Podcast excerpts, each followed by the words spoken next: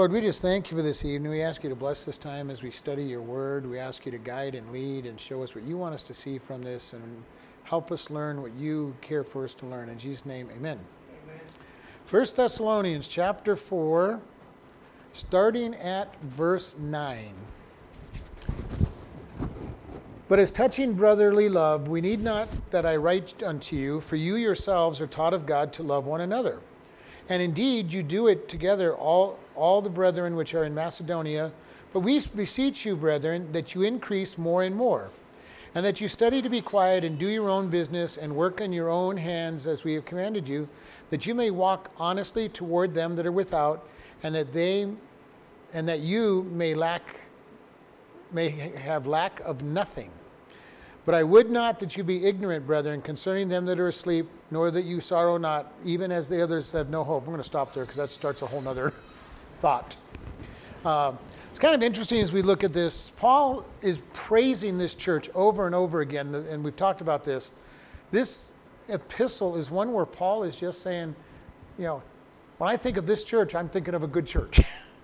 okay, he gives them a little bit of instruction, but mostly he's giving praise and verse 9 he says, But as touching brotherly love, I need not t- write to you, for you yourselves are taught of God to love one another. And this is uh, phileo love, uh, the love of brothers, and you know, and and fam- you know, and people that like each other because they like each other. He goes, and he, this isn't agape love that he's teaching. He goes, you have loved to truly love each other, and he goes, I don't even have to talk to you about this. God has taught you to do this. And it's a beautiful thing when you can do have this kind of love and in the church where people actually like each other, they want to be with each other, and Paul's saying, You're this kind of church. And he goes, Not only in the church, but you also have it for that entire Macedonian area. All right? Uh, and he says, And we, but, and this is kind of interesting, but we beseech you, brethren, that you increase more and more. And this is an interesting statement. Paul is telling them do not be complacent with where you are, keep going forward. And this is the thing I keep saying over and over to our church. We need to keep moving forward in all that we that faces us. Because we can get complacent and say, okay, God, I've arrived. I love people. I'm, I'm forgiving of people. You know, I'm generally nice to people. I generally encourage people. And God says, Yes, but I want you to do it more and more. And this is a statement Paul uses often in this letter. Do it more and more. As much as he's praising the church, he's saying, go forward. Do not get complacent. Do not stop where you're at. Keep moving forward. Keep growing in love. Keep growing in kindness, grace, whatever, whatever measurement you want to get. We as Christians should keep growing deeper and deeper in that relationship because God is higher. And this is the beauty of it. God is our example of love. We learn to tolerate each other, we learn to be kind to one another, and God says, okay, now I want you to, to be able to do it when they're not being nice to you. I want you to, when they're, when they're actively being your enemy, I want you to learn to love them. And we're going, uh uh-uh, God, no way. And he goes, that's where I want you. You're doing, and God would probably say, you're doing good. You, you have come a long way. But let, let's, let's get you even further. And this is God's great desire for us. This is Paul's devi- desire for this church. You all are doing really good. You love you loving the brethren. You're loving. You're reaching out. You're touching people, but do it more. Go to the next level. And we as Christians need to challenge ourselves and those those that we're around and discipling. Don't get complacent keep moving forward, keep stretching forward to the next level, to the next part. And it doesn't matter, he's talking about love here, but it can be anything forgiveness, grace, mercy, love, encouragement, service. Doesn't matter what it is, God's saying, take it to the next level. Keep going to the next place that there is to go. And then he goes, and in verse 11, and that you study to be quiet and do your own business and to work with your own hands as we have commanded. Don't be busybodies. Don't be watching everybody else. Go out and do your own work, grow yourself. This is probably, when we really take it completely, this is one of the hardest verses in this statement because he's saying, quit judging others, quit, quit looking at others, just mind your own business. And he's, this is spiritual business and physical business. But you know, how many times, and we all fall into this trap, you know, looking at somebody, I'm going to just understand how they could be a Christian. Look how they're acting. Now, we don't know who they are, what they're doing. Even if we think we know them, we still don't know most people enough to know why they're struggling in the areas that they struggle in. And this is something that we need to be very careful of. Sometimes it's the way they grew up. They're acting the way that they were shown by their parents or their grandparents or their family. Uh, and they're just acting that way. Even if, it's, even if they know it's wrong, it's something that is ingrained into them and they're acting that way. Or they're acting that way because it's learned by somebody else. And they just don't know any better. Or they know better and it's hard to change. And we all know what it is it's hard to change. Even when we know that we need to change, we kind of dread the change. We're going, God, you know, I'm pretty critical of people. I need to learn to be less critical. And God says, You're right. So he's going to bring somebody that's going to be real easy for us to be critical of, and we keep reminding us that we're failing until we finally stop getting critical of that person. Then he'll put somebody else into our life that's even easier to criticize and say, Are you going to win against this person? Are you going to be able to encourage? And in here he's telling you all are doing good. Verse 12, that you walk honestly toward them that are without, and that you lack, that you may have lack of nothing. Walk, our way of working, and this idea of honesty, being pristine. All right, this honesty has this idea of being pristine. He's saying, don't go out and mistreat people. Walk honestly with them. And this is something that we all expect and look for. We're looking for people who are honest, that we know that if they say they're going to do something, they do it. We're looking for the, that their opportunities to regulate their life match what they say, and that they have no reason to need. And so, this is what he's telling the people you're not to be lazy. And this happens even in our world. People who walk, quote unquote, by faith don't have to go out and work, God will supply. And God's saying, I did supply. I gave you, I gave you opportunities to work. You didn't go out and work. And this is a balance. There are times when, yes, God will just reach out and give us something. But as I've said many times when I was walking by faith, my funds came by hard work. God would provide a job, and I'd go out and do the job, and the money would come in just in time. And this is something that Paul is telling them be honest, go out and work. Another place he tells us that he who doesn't work doesn't deserve to eat. And who is he telling that? To the church. You've got somebody who's perfectly able and capable of working and they're not out working. The church does not owe them any anything. Now, if they're incapable of working, that's another story. Then we're, then we're to serve them as the, as the widows and the orphans and, and those in great need, and we help them out. But if somebody's capable of working, then God says they're to get off their butt and work. This is why in, in the Old Testament, God provided for the, the widows and the orphans and, the, and all of those that were poor.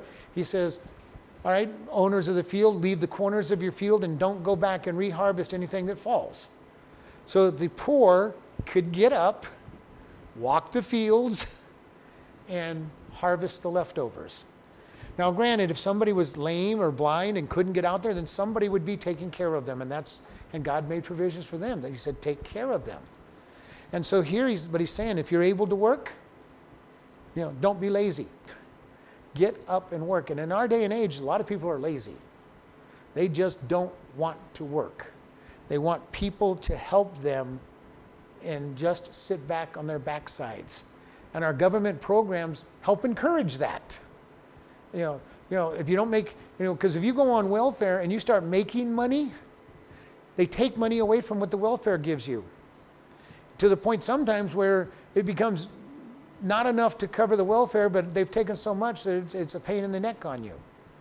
When I was on welfare for a short period of time, long, long ago, it got to I started working and they started taking it away and they were giving me so little it wasn't worth all the paperwork, so I stopped. Then they gave me a hard time about not turning in the paperwork. Yeah, it's like, okay, you weren't giving me enough to make it worthwhile, so we stopped. yeah, but that is the way the world sets things up. The world sets things up for people to get lazy and indolent. God says, go out and work, earn, earn what you can. And then if you need help, the body of Christ can help you. But not to just stick around and sit on my backside watching TV all day and say, well, I need help. You know, well, what did you do to earn money? Well, you know, I kind of prayed. uh, yeah, well, did you go out and look for any work? Did you go out and do any work? Did you do chores for anybody? Did you do anything? And this is where Paul is saying to them go out, serve, that you will not be lacking. In the one city, Paul told, told the people that he didn't take any from them, anything from them. While he ministered, he went out and made tents. He earned a living. Another church, he said, I didn't ask anything for you, but the church over there paid for me to be with you. And I took their money and he said, I robbed them to, to help you. You know, Paul was out there saying you need to earn a living. Do what you can. So we need to be able to say this help. Uh, we were the widows were told if they were young widows that the church was not to help them because they would get busybody, they become busybodies. And then decide to get married anyway, remarried anyway. He says, if they're young, have them get remarried or, or work. But the church wasn't to take care of them. If they were older, they were to take care of them you know, especially if they had no family. And, and they were told the family should take care of them first. And he said, if you're not taking care of your family, you're worse than an infidel. And this is something that's very important. In our day and age, we kick out our old people oftentimes and dump them into to uh, convalescent homes and all these different things to say, ah, can't be trouble taking care of mom and dad. Yeah, they took care of me all, you know, when I was you know, a, a kid, but I don't have to do anything for them. Not what God says. God says we're to honor our mother and father, we're to be respectful.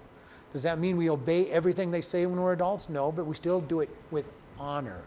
Even when we're in disagreement with them, we need to be honoring them, even though we're disagreeing. And that is hard. It's hard for us to have, figure out how we can disagree with somebody and do it kindly, especially in our day and age. In our day and age, if people disagree with you and they can't defend their position, they attack you. And that's the way things are right now. You go to talk to somebody about abortion or, or, or, or absolute truth or creationism over evolution, they don't have any answers to the statements that are made and they start attacking you as an individual. Well, you're just so stupid you can't understand, you know, and they, and they do these kind of statements. And it's, it's sad. We have so many of the conservative talk show hosts that call people names that are the enemy. And my attitude is you're on the strong position. Why are you resorting to name calling? Be respectful, keep your position high, and quit falling into the gutter with these people. You know, and when we're talking to people, we need to have that stay respectful. We can stay respectful and tell them that they're not right you know, I really understand that you think you're right, but this is the truth, and you're not you're not being and you're not following it. And be respectful. Because the minute we start calling them names and making fun of them, we've lost all the credibility of what we've been saying. And especially if we're witnessing to them about God. We cannot be making fun of somebody who doesn't believe the way we are. We can't be attacking them, name calling, because it tells them that we're weak. And this is the problem. If we have a good argument, and we do as Christians, we have the truth on our side. All we've got to do is present it and let the Holy Spirit do His work in their life. And we may not think like we're getting anywhere with people, but the good news is the Holy Spirit still works on them. Many, many times I've heard the testimony from people, and in the middle of the night I was thinking about what that Christian told me and wondering if it was true and called out to God. You know, we never know who we're reaching. We will never know. But if we start making fun of people and criticizing and getting mad, we need we've got to be very careful. Now I have when witnessing to people and they're saying, "Well, I have no desire." I have said things like, "I just want you to know when you stand before God that note that on this day, you know, you know September 24th at at 6:16, you were told about the gospel of Christ. You cannot stand before God and say you weren't told." But I do it very calmly, very you know, it's not like, you know, attacking them with it. It's this is the truth. You were told. We can be bold, we can be straightforward, we can be even aggressive to a point, but it must have respect and honor. It cannot be an attack on them. Now, Jesus got away with it, but he knew people's hearts better than we do. When he went after the scribes and Pharisees and told them they were uh, a brood of serpents and they were whitewashed sepulchres, he could get away with it because he knew their heart. He knew who they were completely. I'm not going to try that because I don't know their heart. I might be talking to Nicodemus if I said that. Know, uh, and Nicodemus had a heart to follow him. And Jesus was very easygoing on Nicodemus. Kind of hard, you know, you're, you know, aren't you a teacher and you don't know the simple things I'm teaching you? He was not real easy with him, but he also didn't attack him. And we need to walk in that path. You know, we can be aggr- somewhat aggressive, but do not attack the person. Do not try to belittle the person.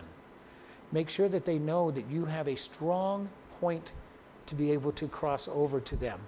And here Paul is saying this whole thing that walk kindly, do not misbehave, um, and do not have any lack. All right, verse uh, 13 and the rest of the rest of the chapter, and I want to talk quite a bit on this one because this is our verses that support the rapture. But I would not have you be ignorant, brethren, concerning them which are asleep, but you, that you sorrow not, even as others which have no hope. For if we believe that Jesus died and rose again, even so them which are asleep in Jesus will God bring with him. For this we say unto you by the word of the Lord, that we which are alive and remain unto the coming of the Lord shall not prevent them which are asleep. For the Lord himself shall descend from heaven with a shout, and the voice of the archangel, and the trump of the God, and the dead in Christ shall rise first.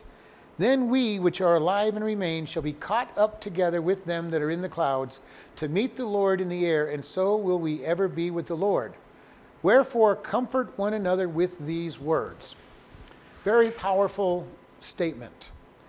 Paul is reaching out to them and he says, I don't want you to be ignorant or unknowing of uh, concerning those that are asleep or, or literally who have died. All right? Um, there was a big problem going on because the disciples themselves had a problem. They were absolutely convinced Jesus was coming back in their lifetime. Now they're watching Christians die before Jesus has returned, and people are starting to say, well, there's no hope for them. They're, they, they're dead before Jesus came. They're, they're, they're there for, they're, that's, that's the end of them. Uh, and Paul is saying, no. they weren't believing in heaven. Most of the Jews did not believe in, in a heaven or hell at, until the resurrection. Sometime in the future, when the, when, the, when the Messiah came and resurrected everybody. And so there was this idea of soul sleep. And, and Paul is saying, when they, when they have died, you know, I, I want you to know what's happening. I'm going to let you know what's happening when they die, that you sorrow not as those without hope. This is a statement that we need to grab hold of as Christians. When somebody dies and we know they're saved, we should not be sorrow. Now, there will be sadness, obviously, if we're close to them. We're going to miss them. We're going to miss talking to them. We're going to miss being with them. But our sorrow should not be despair. They've gone home. This is why this is why I love rather than calling things a memorial or a, a, a, a burial service or anything, I love the term homegoing ceremony because they went home. I have told my family, all of them, my kids, my wife, everybody, when I die, I want a joyful celebration with the with praise music, uh, uplifting music. I want everybody to know I went home. There's no reason to be sad. And I go, I recognize you're going to be sad because I'm uh, gone, maybe. but I want them to be joyful that I went home. And you know, this is what we as Christians, in Psalms it says that God delights in the death of his saints. Why? Because they're home with him where they belong. He delights in their death. And you know, we kind of say, boy, God, that's morbid. You're, you just can't wait for us to die. But he's going, no, you're now with me. You are in the real world. We kind of look, we look around at this world and consider this the real world in our flesh. But as Christians, our real world is what's coming. It is heaven. It is spending my eternity with God, is the real world. This is just a temporary shadow of what's to come. And we need to be able to get hold of that. Our shadow here. This is, this is just a shadow of what heaven and hell is going to be like. You know, and we've said this over and over. For us as Christians, this is as close to hell as we're going to be. Not that it is hell, but this is as close to hell as we're ever going to be. The sad thing is for the lost world, this is as close to heaven as they're going to be. And it is a miserable heaven, but it is as close as they're ever going to see to heaven. And they're going to wish when they're in hell that they were back here. You know, man, I just wish I was back on that earth where things didn't seem good, but man, it is so good compared to here. We'll be in heaven saying, wow, I am so glad to be away from earth. So much better being here. And this is what Paul is saying your hope. You have eternal life. And, the, and this idea is that eternal life begins the moment you're saved. We're not waiting to start eternal life. All right? We're not waiting for the day that I die so that I can start eternal life. God gave us eternal life the moment we accepted Jesus Christ. He gave us a living spirit and our life eternal started right then. So when I die, all I'm doing is transitioning from this mortal coil where I have a body into the spiritual world without my body. Literally, in some of the ways that Hollywood shows it, where somebody just steps out of their body is valid, except that we don't stay here. We leave here and go into the presence of God. But what it is literally, Look, wow, there's my body. and I'm over here and looking for God. And you and I don't know if we're escorted by angels or we're met by our family at the per, in heaven. It doesn't really matter because I'm looking for one thing. That's to be in the presence of God. I'm looking forward to the time when I'll be in his presence, worshiping God outside of this time and time frame where we can worship for a million years and it'll only seem like hours, you know, if that long, minutes, worshiping God. And this is what Paul is saying to them. And he says in verse 14, For if you believe, and this word for believe is to be persuaded of or convicted of, trust in something, you know, uh, to be impelled by an, a higher prerogative. It's a very deep word have a deep inner conviction. And this is really when God uses the word believe in the scriptures, he's talking about that deep inner conviction of the truth. It is not, well, you know, uh, I believe it might rain tomorrow. Okay, is that a hope, maybe wish, or is it truly, you know, believing? You know, if we believe in Christ, we are saved. And that's not just a hope for belief. One of the things that happened a lot in the 60s and 70s, you would hear things like, well, you need to try Jesus. Well, that try is not believe for most of them. Now, God honored that prayer for a lot of people, and they truly, and He gave them true belief. But there were a lot of people go, well, God didn't work for me. I tried Him. Uh, well, no, God never told you to try Him. He said, put your whole life in His hands. You don't try him. You know, he's not on there for a trial basis. Try God for 10 days and get your money back if he didn't work out. That is not the advertisement that he gives us. You know, try God for 30 days, and if he doesn't work out, go get another God. The new improved, the new improved version or something. But you know, too many times people kind of sell God as that. Give him a try, and he'll he'll fix your whole life. Now, part of the problem is the whole idea of fixing your whole life in the first place. And yes, that's true. But his idea of fixing our life is a whole different thing than what we think of because he's going to put us through all kinds of trials to fix our life. He's going to make life tough on us because he wants us to trust in him. He's going to say, Do you trust in me in the trials that you are going through? Because we have too many people in our day and age and in the past selling a prosperity gospel. You know, just give your life to God and everything will be rosy and hunky dory and you'll never have a problem in your life and you just pray to God and he'll he, he's your great big sugar daddy that'll pass you all the stuff that you need and you'll never have a trial in your life. You know, and they're going and I'm going, what God are they worshiping? What God is it that they're following? Not the biblical God. And then what you do, if you teach that gospel, you're setting somebody up that when they do have a problem, as God said they will, they're going to say, Well, I was lied to, God doesn't work, and they leave. This is sad. It's, I'm not saying they were saved or not saved, but they, they were lied to, and if, even if they were saved and weren't taught, they're going to reject God at that point. Well, you know, hey, I didn't, you know, I had a hard time. I didn't get my bills paid this month, and God didn't. God didn't give me the money I needed to pay my bills. He didn't give me the car. He didn't give me the Maserati that I wanted. He didn't give me my mansion on the hill that I wanted. You know, and this is important for us to teach people to look at God. And then he says, "You, you believe that Jesus ro- died and rose again. Even so, them also which are asleep in Christ will God bring with Him." So he's saying, even though they're dead, God is going to call them. Why? Well, for one thing, they're already there. Paul at another place says to be absent from the body is to be present with God. Their body is left behind, but they're already with God. And when Jesus returns on the first resurrection, on the rapture, he's going to call their bodies to join them. And then our bodies and souls will be taken one of the pictures we have of the rapture in, in movies is that, that all of a sudden we just disappear. And everything else, you know, body, spirit, soul, whatever, just, you know, everything is taken away.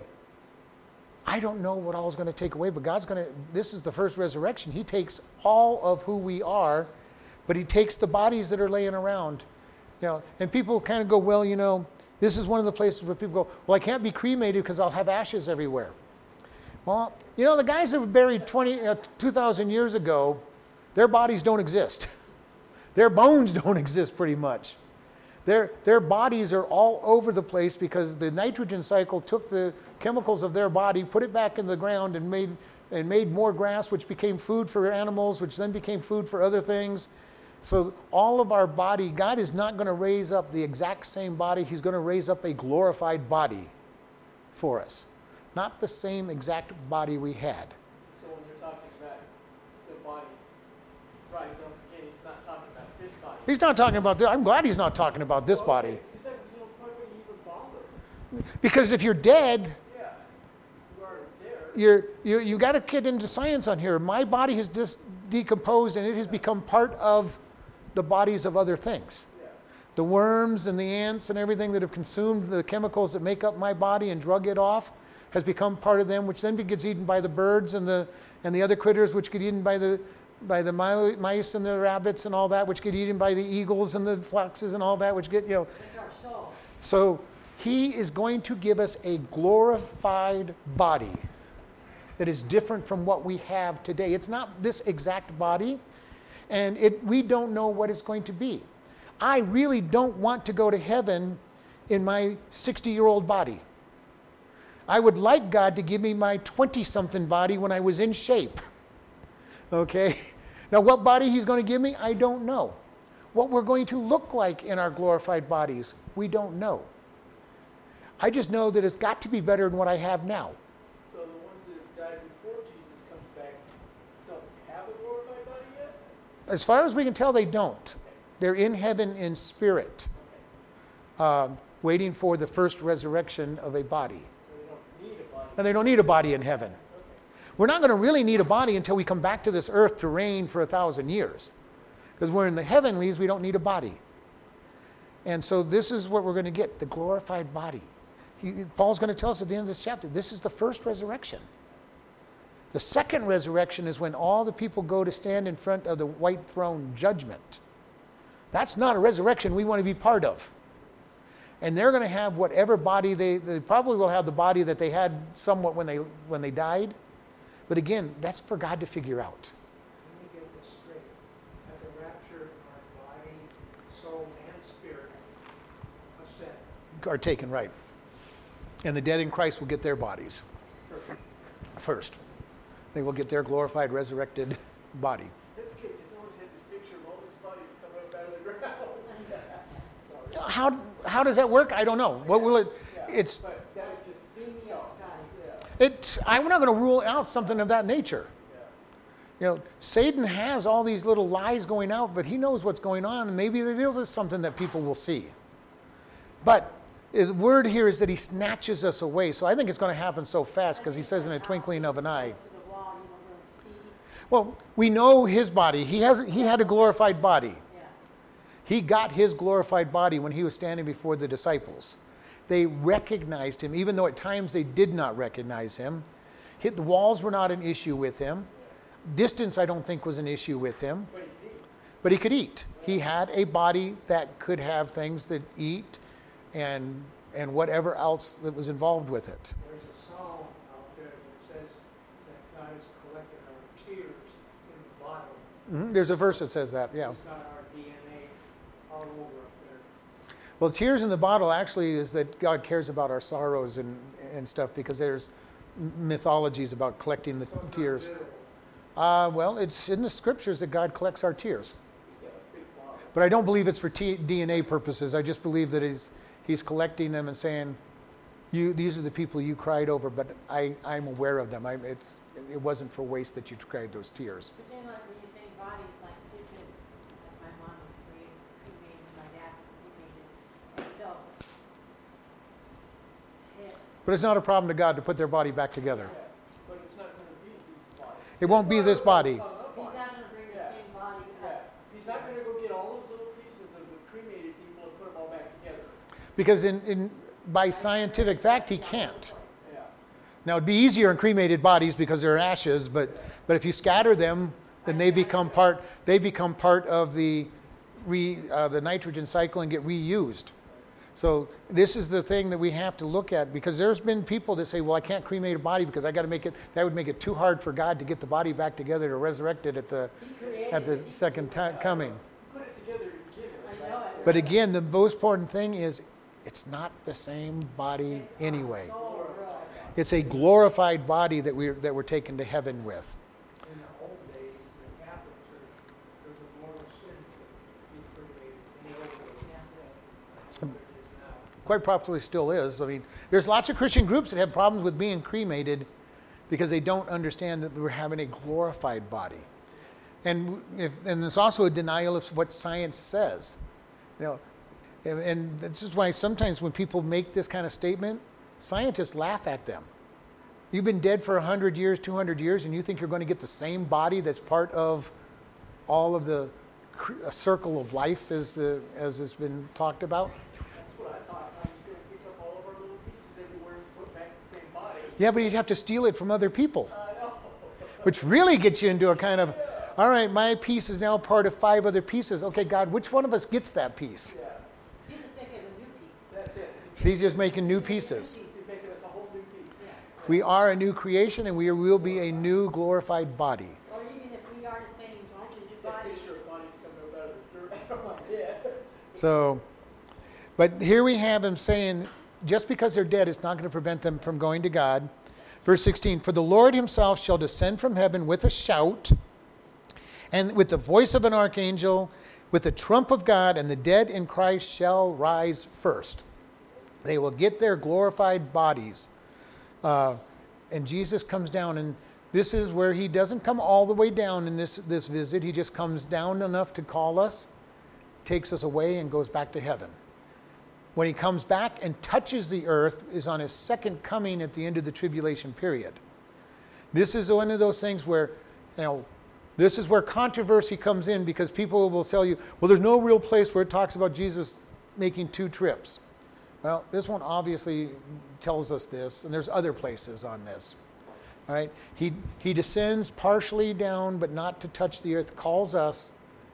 In other words, he's leaving heaven into, into our realm and calling us, calling us with a great shout, with the voice of an archangel. And the archangel idea is that the archangel is going to speak in such a loud voice that everybody would hear, at least all those that need to hear.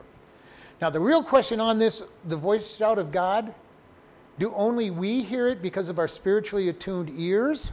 I think so. Or does the whole world hear it? Probably just us with our spiritually attuned ears. Because if they don't believe in God, they wouldn't hear it. Well, you never know, but this, this, the amazing on, you know, come forth or come, come or whatever he shouts could be heard by everybody. I don't know. I'm not going to hold a strong stance on that. I've heard people argue both ways very strongly. Uh, I do tend to believe that it's probably just those of us with spiritual hearing hear it, uh, that we're used to hearing it and we go. And then in verse 7 then we which are alive and remain shall be caught up together with them that are in the cloud to meet the Lord in the air, and so we will be with him forever. This is where the one thing comes. We hear the word rapture, and, the, and people will say the word rapture is never in the Bible. And that is true. The word rapture is not in the Bible. This word caught up is harpazo in the Greek, and it literally means to snatch away by force. So Jesus is going to come and catch us up. He's just going to snag all of his people, you know, and almost almost violently, we're just going to disappear by force. The word rapture actually comes from the Latin Bible because in the Latin Bible, they, they translated harpazo as rapturo, which means to be caught up by force. And we have turned it into an English word, rapture, all right, which means to be caught up by force. so we look at this word that God says we're going to be caught up by force and we'll be together with God in heaven for the rest of time with him, that we will not be separated him, so we shall ever be with the Lord. Now we look at this, and it's kind of an interesting thing because I'm going to give you a, some scriptures. I'm not going to turn to every single one of them. In Revelation 3 3:10, God says He keeps His saints from tribulation. This is true all through the scriptures. When God brings judgment on his people, he does tend to protect his righteous. Now, in the flood of Noah, God called Noah. He said, Build a boat. And he protected Noah and his family. And anybody, I mean, Noah preached for 120 years to the people. Any one of them could have responded and gotten on the boat and been protected. God protected Lot when Sodom and Gomorrah was destroyed. And remember, Abraham said, God, are you going to destroy the righteous and the unrighteous? And God says, Nope. And so he went in and took Lot, his wife, and his two daughters out. And of course, Lot's wife looked back with longing eyes and was turned into a pillar of salt. But God delivered the family. God has dealt. Does that mean we don't suffer anything? No, we suffer frequently. The righteous do go through hard times. But the idea on this is when it comes to the tribulation period, when Satan is fr- given a much freer hand to reign, God is going to take his people and say, You're not going to have to go through this. You do not have to face all of this. Why do we say that? Because in the last verse it says, Wherefore comfort one another with these words. Yep, we're, we're going to go through all these trouble and tribulations, and then God's going to call us. That's comfort. Well, it would be comfort, I guess, that God eventually is going to call us. But do I want to live through the whole tribulation period? There are, you know, these are things that we have as we go through. Uh, Luke 17, verses 33 through 36, talks about Jesus saying that there'll be two in the field, one will be taken, one will be left behind. There'll be two in a bed, one will be taken, one will be left behind. And this is the whole idea, again, of the rapture. You know, that God takes individuals who are saved and leaves everybody else behind. Uh, Mark 13, 32 through 37 talks about the sudden return of Jesus, the Master in this case. And this is one of the things when we have a whole different opinion of the rapture. There's three basic pictures of the rapture. Pre-rapture, where God takes us before any before all the trouble happens. Mid-rapture, well, sometime in the middle of the tribulation period, God takes us. And then there's those really crazy people who believe that post-rapture, God doesn't come until after the after the tribulation period, takes all his people up and comes back down. And then there are those who don't believe in any rapture. All right?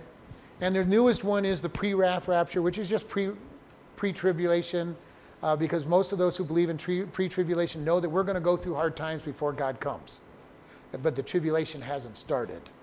Uh, the pre-wrath is kind of a position between pre-tribulation and mid-tribulation, um, and it's very popular right now. Uh, I have vacillated over the years between pre and mid. But I have very much settled now on pre pre tribulation rapture because God does not bring bring His people through wrath. Now we go through hard times. We can go through judgment, but He doesn't bring His people through wrath.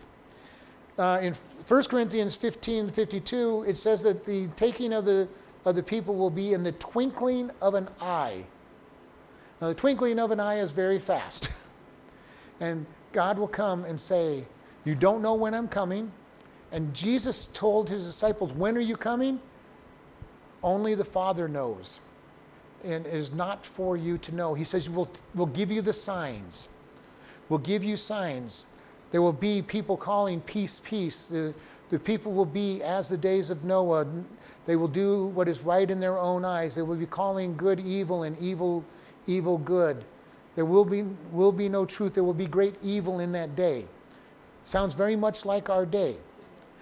It, but if you were in Roman days, you would have thought that sounded very much like the Roman days as well. You know, because they were in the same ball, ball field. We don't know. We know we're close. I believe, as many other great leaders, that it is going to happen in our day. But so did Paul and Peter and John and Andrew. So did the first generation, the first AD founding uh, church fathers. They believed it was going to be in their day. So the second, you know, every generation has thought that it was going to be in their day because they could look at things that were happening and say, people are evil, people are rebellious, people are turning away from God. Now we have a few other things in our ball court. Israel is a nation again. For the first time in 2,000 years, they're a nation again.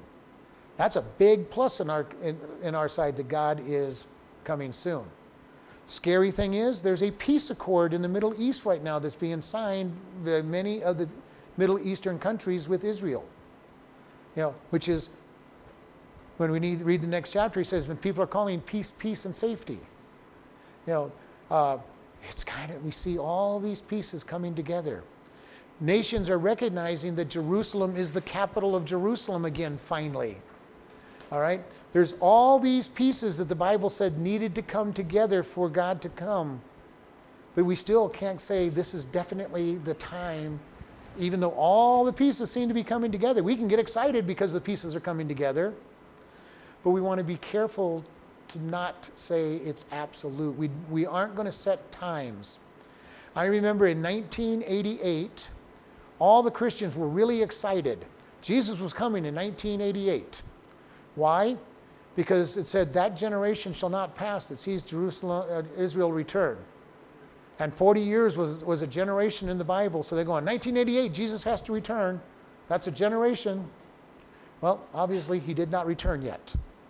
But it was kind of funny to watch people get excited. And I'm thinking, well, Jesus said, don't set times. You know, we don't know the time. He doesn't know the time. And yet they're going to tell me exactly when. You know, uh, and there's been several times where we've come along, and you know that is a pretty important verse. You know that this generation shall not pass away when Jerusalem comes, but there's still the people alive that were born in 1948. around the world. Now, so how long will it take? Well, we have at least until the last person who was alive in 1948 to die to be the generation. And that could be a long time the way people are living. Uh, we may still have another, let's see, 48 with, with this. We might still have another 28 years at least. Know, that's just 100 years. And if they live to be 110, and I'm still not going to put the date on that. Because there are people that say, well, Israel didn't become a nation until Jerusalem was recognized. We got to be careful how we put these things together. Because Jesus told us the Father is the only one. There's a beautiful song that I, that I used to love to listen to in, in, the, in the 80s. And Jesus, get your bride. And it's a picture of Jesus just being waiting, waiting for the Father to say, now's the time. Go get your bride. And the church is his bride, and you know, he's waiting. He's waiting to have that celebration and marriage supper of the Lamb with his bride. And just waiting up there. And we're sitting here waiting. Revelation 2, uh, 20 verses 2 through 6 says that at that time when Jesus returns to reign for the thousand year, uh, for the at the end of the thousand year reign, that this will be the second resurrection as they go to the white throne judgment. That is when everybody who doesn't know Jesus is resurrected to stand before the throne, white throne judgment and be condemned. Everybody standing at the white throne judgment is guilty and will be sent to hell. And this is something that is very powerful.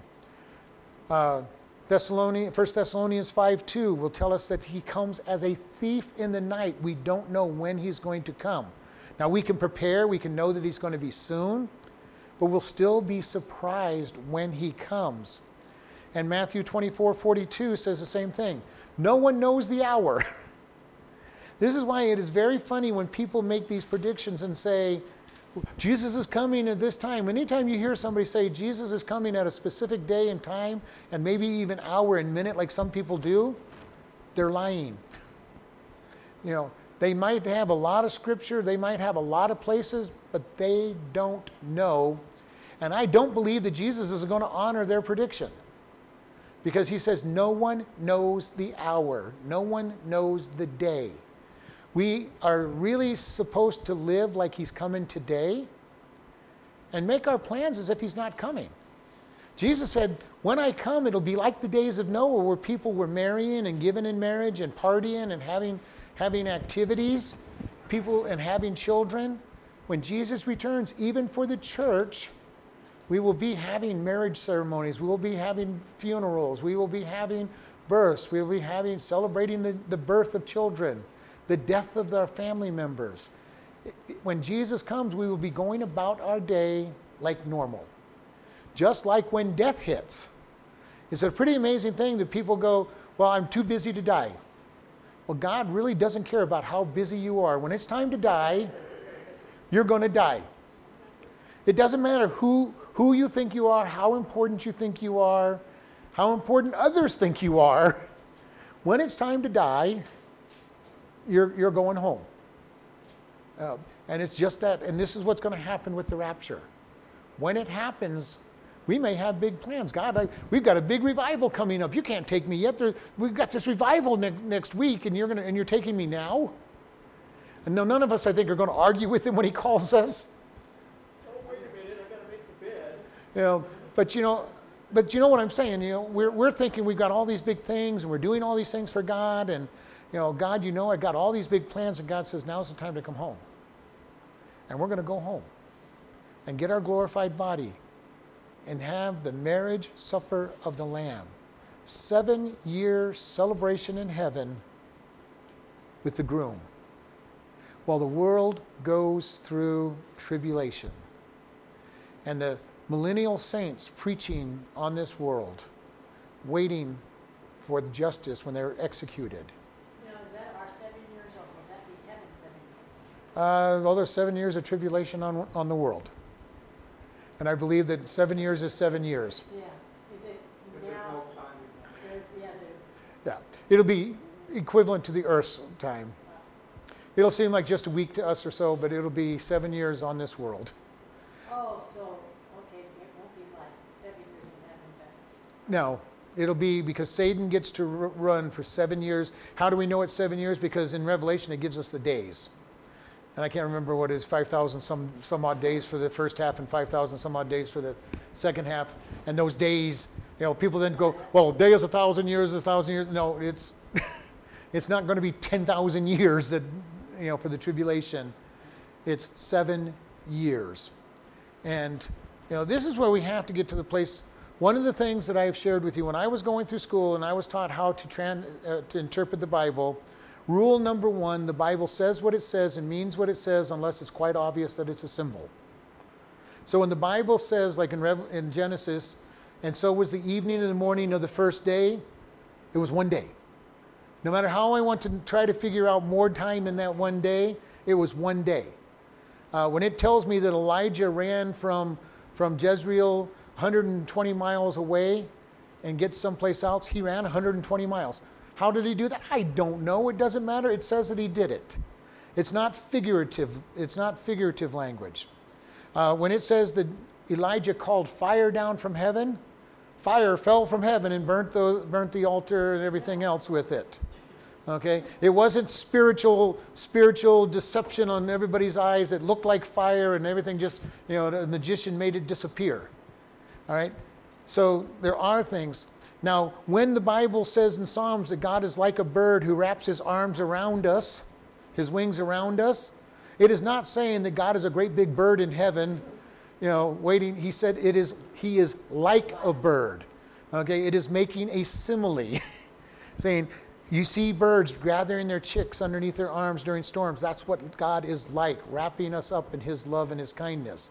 There are places where it is figuratively speaking.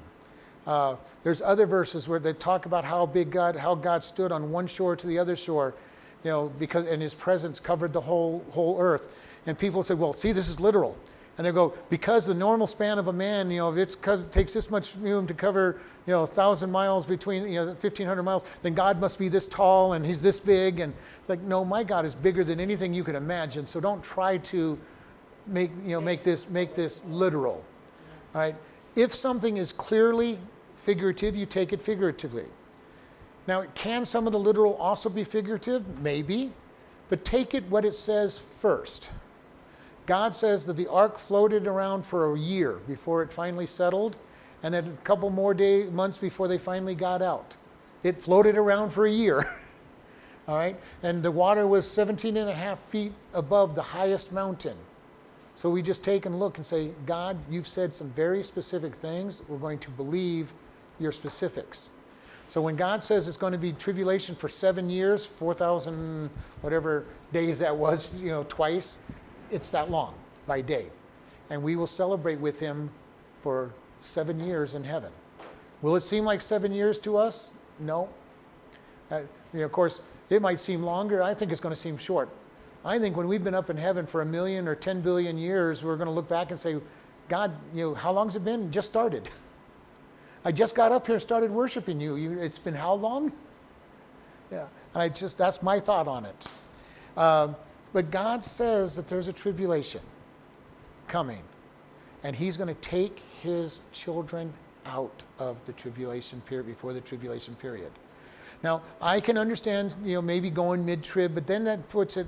I now know what time Jesus is returning. All I got to figure out is when the tribulation started, and three and a half years later, I know in the tribulation period, and then I lose the no one knows.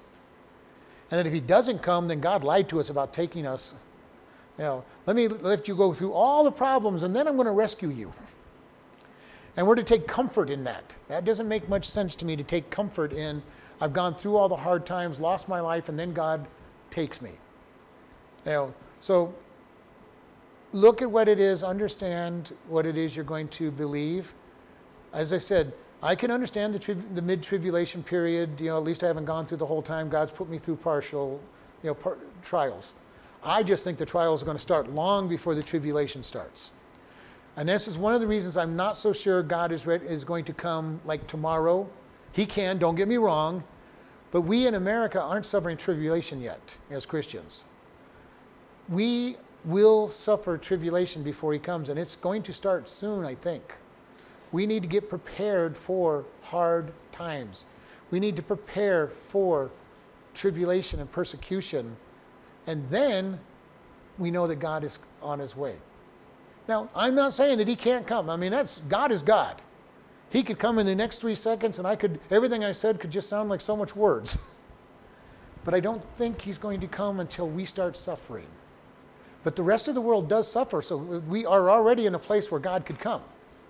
Most of the world is suffering for God. There are places in the world where if you become a Christian, your life expectancy is less than a year before you're going to die. So there is tribulation out there. There is persecution out there. So Jesus can come anytime he wants because it's out there. The world has been touched for the most part. People, missionary groups keep trying to subdivide languages and say, well, this particular language hasn't been, been talked to yet. But they understand the languages of other people, so they have been reached. Jesus can come at any moment. They like to they use this so that they can get us out there to, to give them more money. And I want to give them money, don't get me wrong. But I don't need that there's five dialects to this language, and only three of the dialects have been have the language translated, the Bible translated in their language, they probably still understand one, of, one or more of the dialects that have it already spoken. They've heard the message. And we want to be careful that we don't get wrapped up in all of this. Jesus can return at any moment. I do believe that we're going to suffer more, especially in America, before he comes. But he can still return because he's God and I'm not. I just look at it and say, He told us that we would suffer. Jesus said, You will suffer persecution. And America has been very blessed to not suffer persecution, mostly for being a Christian. And yes, right now I know that many people consider that if they just get teased or lose a job or get given a hard time, they feel like they're being persecuted in America. We haven't seen anything as far as I can as I believe. Again, God God can come tonight if he wants to. He's God. He can say, okay, yeah, you guys have had enough persecution, but the rest of the world really has had persecution and take us. And the world will have issues. Millions of Christians will disappear in a twinkling of an eye. People driving, their cars will keep moving until they hit something. People doing work on, on machinery that needs careful watching are going to have those machines fall apart when Jesus comes, this world is going to be chaotic. Things are going to be happening, stations are going to be left. I work out of the prison, and I can't imagine what's going to happen in a prison when, when Jesus snatches away all the Christians. They panic and when they can't find somebody on a count and have to do emergency counts and hope to find somebody. And all of a sudden, they're going to be missing 20, 30, 40, 50, 100 people that know Jesus, maybe more it's going to cause panics. You know, I also have this picture that maybe most of the Christians will be arrested and behind bars so that most people won't even know that there is a rapture. Because the Christians will, for the most part, will be behind the bars and that prison will be in panic, but not, not the world. So we don't know what's going to happen. We don't know how much panic is going to happen in the world. We already know all the stuff that the world is setting out. All this idea of alien abductions and people you know, we already know that they're setting up the, the case that, well, you know, the aliens came and took away all those troublemaking Christians. You know, about time that they did. And they will be, be accepted and be shown up. That is a very easy possible answer. That all of a sudden Satan and his, and his cohorts show up in some kind of space looking vessel and show up as the saviors of the earth. We got rid of all of the all of those bad, terrible troublemaking Christians, and now you're free to do what you want. You know, what, you know, what will happen, we don't know. We are seeing things happen. You know, many years ago, we didn't understand how we could have a cashless society. We didn't understand how the whole world would be able to watch the, the two witnesses, the two, two, two prophets in Jerusalem, watch them dead and watch them resurrect. Now we know exactly how it would happen. There'd be a, a satellite feed, you know, watch the, watch the prophets 24 7. You know, we understand how that can happen. We already know that we could easily be in a cashless society and for all practical purposes are. Most of us use debit cards and credit cards almost exclusively and very rarely touch cash We are practically in a cashless society already. We are so close to the end times that we need to be expecting Jesus' return. But that should also motivate us to witness and share the gospel with more people because anybody left behind is going to have to go through, we'll say hell on earth. It won't be hell, but it will be just like that. Revelation tells us that 66% of the population is going to die during the tribulation period. Satan wants to kill everybody, he gets to kill 66% of the population. And yet, people are going to come to Christ during that period of time and come to him and be tribulation saints. And what they, what they will, I don't know. We don't understand what, what the difference between them and, and the church and the bride is going to be. But we do know 144,000 evangelical Jews are going to witness and teach that Jesus is the Messiah and convert many people. So we know that there's going to be people that are converted. Now, maybe they're just converting them to be completed Jews, we don't know. But we know that they're going to come to Christ. And there's going to be all of this going on. But this is what we comfort each other Jesus is coming soon. This has been the comfort for the church since the beginning. Jesus is coming soon. We must be ready for his coming. And this is very important for us to be able to say, God, you're coming. This is our glory. This is our hope. You know, if, if we die, praise God, we get to be with him in heaven until we get our glorified body. We go, we go with him in spirit. Once he, once he comes, we get our glorified body. And once we're in heaven, that's going to seem like a snap of the finger anyway. I have this picture of heaven being just no time at all. You know, grandma and grandpa who died 50 years ago, and we show up, they're going to be looking at us like, what are you doing here so quick? Well, you know, grandma and grandpa, it's been a, it's been 100 years, it's been 50 years. You know, I just got here. Heaven has no time compared to our time. So, literally, heaven could be just a short period of time compared to what we're used to. And we're going to get there, and Adam and Eve just got there. Who knows? you know, who knows what heaven's time is like?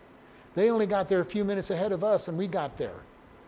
We don't know exactly what, what it'll be like, but we will get to go there. I get to go there by just transitioning from this life by dying, or I get to go there with the rapture. You know, 100% of the people are going to die at some point in their life without the rapture. We need to prepare people for their death. It's not if we die, it's not, uh, you know, I, uh, I may die. It is I will die, barring the rapture, I will die. At some point, there will be a generation that has a number of people that don't die during for that generation. But it is not. We don't know when it's going to be. We need to prepare to live until we die, and hope that God is going to take us out before then. But we need to be prepared to live, and share the gospel, and serve God until such time as He returns. And if He gives a rapture, praise God. If I get to die, praise God. Because up until that point, I'm going to serve God the best I know how. I want to teach. And as I've shared, you know, many one side of me wants to be teaching the, at the time that I die. Might be traumatic for the church, so I kind of draw back from it.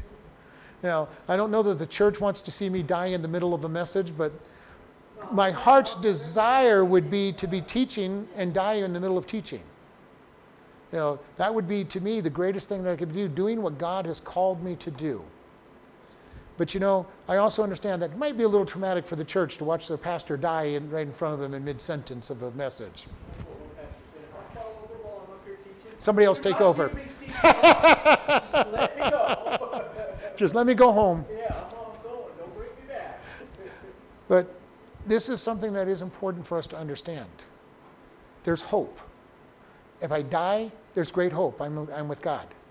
If things get really bad, there's still great hope because God's coming. That just indicates that God's coming back soon, or that I'm going to get to go home soon by, by death. This is the great news of, of tribulation.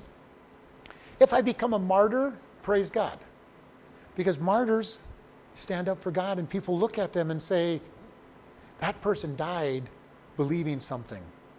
Stephen died, and the people are going, he, there was something special, special about him. He affected people's lives by the way he died. Jesus died on the cross and said, Father, forgive them. They don't know what they're doing. And he gave up, gave up the ghost and he said, Father, into your hands I commend my spirit, and it is finished. And the centurion said, This was the Son of God because he watched the way Jesus died. We read through Foxe's Book of Martyrs, and so many people give examples of how to die strong for God, to be encouragement to other people, and be, wow, that person had strength. You know, maybe maybe there was something real about what they believed, and people get saved when you when the martyrs die. We need to be able to say, God, I'm waiting for that grace. I'm waiting for you to give me enough grace to suffer for you. But it's not going to happen if we're not prepared for it. If we think we're going to go along and never suffer, once we do suffer, not the time to be wondering, gee, God, is this, is this really what I should be going through? I need to be ready for what's going to happen. I need to make decisions on what I want to do before things happen. I make the decision that I'm going to honor God with the way I live before I get into the sinful temptation. Uh, as I used to tell teenagers, the time to decide what you're going to do with the person of the opposite sex is not when you're in the back seat of the car. It's too late. Because at that time, you are not making the right decision. It's too late to make the decision. The, the decision was that I'm not going to get in the back seat of the car the, on, on Lover's Lane in the first place. not, I'm there, now what do I do? You know, we need to prepare and say, God, I want to be prepared because you're going to bring suffering. Help me be ready when the suffering comes. Not if the suffering comes. We are all going to face trials and tribulations. We're going to suffer hard times. We need to prepare our hearts for that. Not that we can be totally prepared, but we need to be ready. Saying, God, I've got my verses, I've got, I've got my strength. Help me to walk through this trial. Lord, we just thank you for this day. We ask you, do, Lord, to come in and help us as we look at your strength and your desire. We ask you to give us strength to serve you in all the tribulations that we will face. And Lord, we do pray that you come quickly. You know, Lord, we were waiting for you to come so that we can spend eternity with you and enjoy our new resurrected, glorified bodies. And we just thank you in Jesus' name. Amen. Listening friend, do you know where you'll go after you die? Without the gift of Jesus, it will be an eternity in hell without God. Good works will not get you there. For by grace are you saved through faith, and that not of yourselves, it is a gift of God, not of works, lest any man should boast. To spend eternity with God, we must recognize that we are sinners in need of Christ. For all have sinned and come short of the glory of God, and the wages of sin is death, but the gift of God is eternal life through Christ Jesus our Lord. To be assured eternal life we simply talk to God, admit you are a sinner, and ask Him for His free gift. You must mean the words to get the to be answered. Jesus is waiting to hear your request. If you have asked him for eternal life, he has come into you and he will change you. Start reading the book of Ephesians and see what God says about your new life. After you understand the book of Ephesians, you can start reading the Gospel of John. Next, find a good Bible teaching church. Tell the pastor about your decision for God and be taught. If you contact us, we will send you a new believer booklet free of charge. Congratulations and grow in Christ. You can contact us by email at office at chloridebaptistchurch.com or by snail mail at P.O. Box 65, Chloride, Arizona 86431. We are happy to help with your new life in Christ or even answering Bible questions. Again, congratulations on your decision for Christ.